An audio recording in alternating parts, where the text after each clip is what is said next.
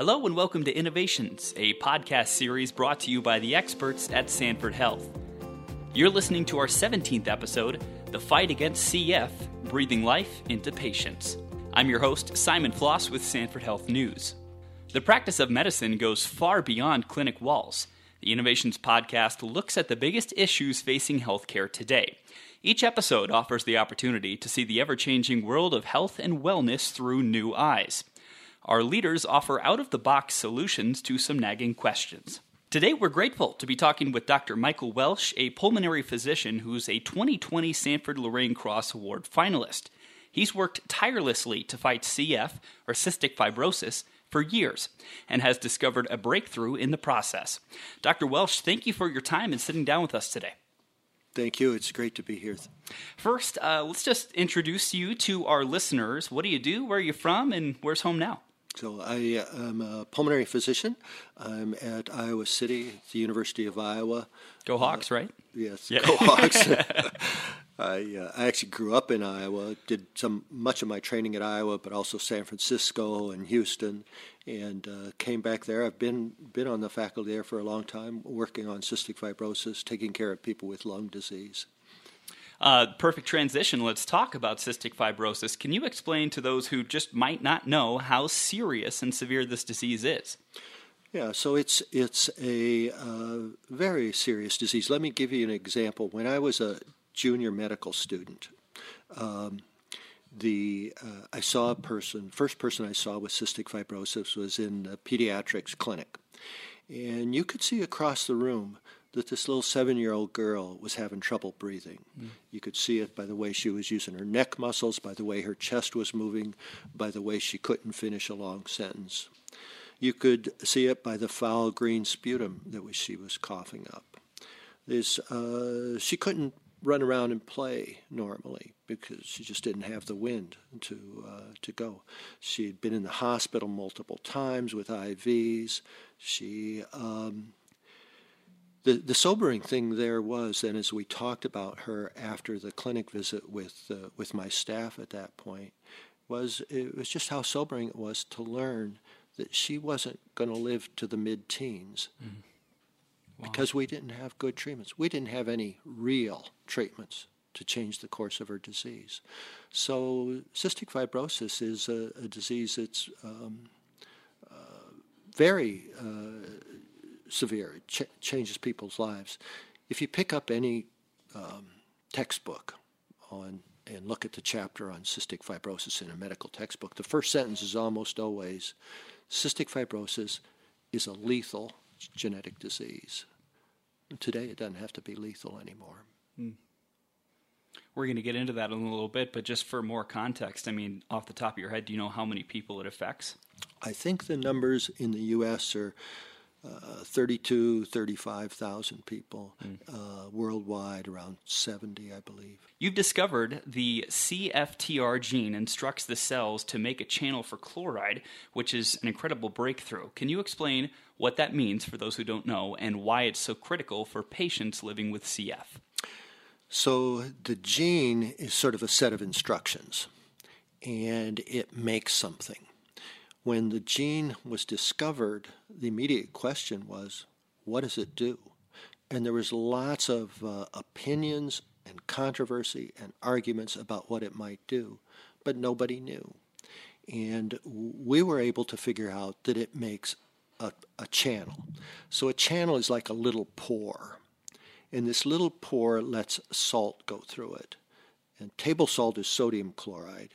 And this lets part of that go through, the chloride part. So it's a chloride channel. It's like a little pore, a little channel that this chloride salt can go through. And that's important because that can get out into the surface of the lung, the surface of the windpipe, the surface of the bronchi, and coat them with this thin layer of liquid that's really important in protecting the lung from infections, inflammation, destruction. It's sort of a defense. So we're all breathing in bacteria. You know, every day we aspirate bacteria from our throats down into our lungs at night. So we need a really good defense system.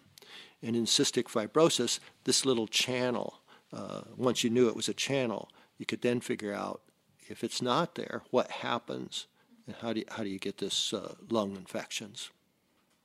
That discovery, is that, I mean, do you have, is that the biggest sense of pride that you've had through your career thus far? I think there were lots of things that I don't know if I would say that that's the biggest. That was really an important one. But the other things that we were able to figure out is then how does that work? Mm-hmm. So you could say it's like a little pore or channel, but it's not static. Sometimes it's open, sometimes it's closed. So we figured out how does that work. The other thing I think that was, there were multiple things, but another one is to figure out, well, why is it broken? If you want to fix something, you have to figure out what's broken, right? If your car doesn't start, is it the battery? Is it the gas tank? Is it the ignition system? Whatever. You can't fix it till you know what's broken. The same thing with this genetic disease. So we figured out that there's multiple ways to break this channel. Sometimes the channel never gets made. Sometimes this little pore never opens up. Sometimes it opens up, but it doesn't really let chloride flow through very well. And sometimes it never gets to where it's supposed to be. So if you think about an assembly line, you got little widgets coming down the assembly line. If you get to a widget and it's sort of misshapen, misfolded, looks funny, pull it off the assembly line. The cell is a little bit the same.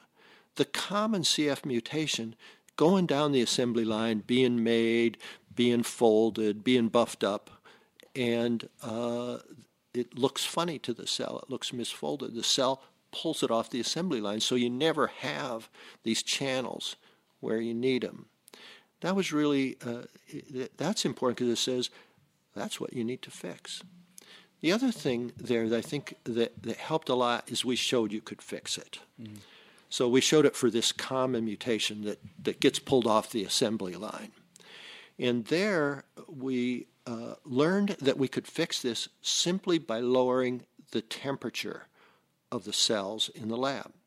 Now, normal body temperature is 98, 99 degrees for you and for me. If we lowered the temperature down into the 80s or the 70s, the channel could make it past the quality control system. It folded a little better. Quality control system didn't recognize it as abnormal. And it actually got to where it was supposed to be. And once it got to where it was supposed to be, it actually could work. Not 100%, but pretty darn well. Mm-hmm. And that was really exciting because it says, here's the problem, here's what the protein does. It's a channel. Here's how it works. Here's why it doesn't work when it's mutated in a person. And you can fix it. We can't fix it. We can't cool people down to 70 degrees. I mean, this is South Dakota, but we can, but we yeah, it's cold today. No, it's not. It's fine today. So we can't cool them down. Mm-hmm. But it said instead of cooling them, you could make a medicine. And if you make a medicine, that will fix the problem. So that was that ignited drug discovery. In the midst of all of this research, what was your fuel? What was your motivation? What kept you going? I think that people with CF would be the biggest motivation. Mm-hmm. After taking care of them, after having a friend who had a child with cystic fibrosis, that's a huge motivation. Also, I think that I like very much what I do. I don't really consider it work because I get to chase something. I get to solve problems, puzzles, mysteries, and that's also a big motivation. Of course, we don't always win. Have lots of failures along the way, and but I think the motivation is I get to work with trainees people who are committing their lives to this. I love working with young people. I love working with them because they don't know what they can't do. Once you don't know what you can't do, you can do anything. And I'm incredibly fortunate to work with them. The other thing I think that was really important and a motivating factor of this is that my colleagues and my collaborators. And I like to surround myself with critical people. People who will say, well, that's not the best way to do this. People who will argue with me. And that helps us go forward in thinking, well, what is the best way? And we choose the best way. Sometimes we're wrong and we fail. And then you back up and you say, well, that didn't work. we tried this, let's try going around the problem a different way. Let's try going over it. Sometimes you just have to persist and try and bust through the problem. But it's the combination of all those things, the motivations from patients, your trainees, your colleagues, the people you know with CF. Let's switch gears now and talk about the Lorraine Cross. What is it like to be a Sanford Lorraine Cross Award nominee, and what's this recognition mean to you? I love it. Well, it's humbling, you know, because when I got the call that I was going to be a finalist for this award, my first reaction was just I was just very excited and honored. But within a couple hours, I was talking to Kelsey again, and about all the other people who had contributed, you know, all my trainees, all my colleagues. It's not one person.